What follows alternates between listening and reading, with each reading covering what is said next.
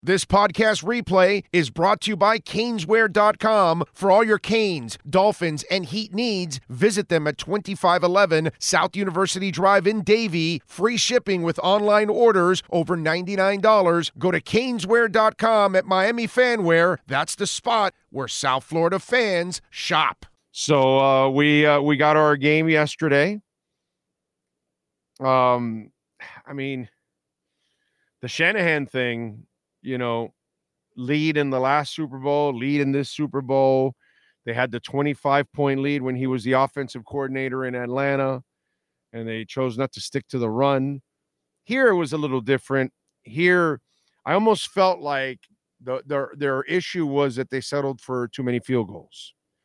And when you're playing Pat Mahomes, you you can't, you know, you you just can't. I think it's three field goals that the the guy hit for San Francisco and he hit some long ones, which he's not necessarily the most reliable kicker out there. He did a nice job overall, but um, I eh, you, you when you play people like that, you got to score touchdowns, man. You got to score touchdowns, and you know it, it's funny because the game for the Chiefs mirrored their season. Um, they had trouble um, you know, early on in the year, they had a lot of trouble. Guys were dropping passes, were making all kinds of mistakes. Mahomes was frustrated as hell. They weren't winning as many games as they were later on in the season. And and this game was the same way. They had to have an offensive and a team and a defensive meeting because they were killing themselves. They were committing all kinds of stupid mistakes and they were kind of you know setting themselves back and finally they got the wake up call and they figured it out and and in the second half they were able to play better football and you know they end up pulling it off but it, it, it's interesting how the game mirrored the kansas city season which started off rough and then obviously ended on a much stronger note and the same way this game started off rough and then obviously ended on a much stronger note. So it's just uh, kind of interesting how the game and the season for Kansas City were were one of the same.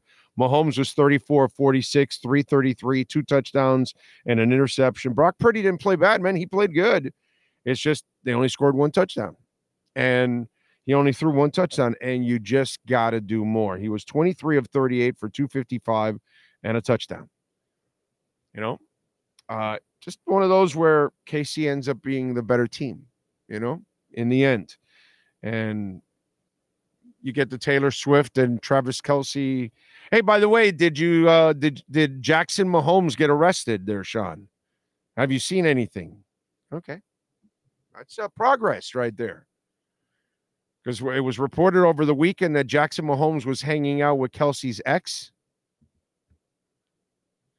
so not that they were an item, but they were probably hanging. Who knows? They were probably, you know, doing some crap because people will, you know, ask uh, D-listers to show up for certain things.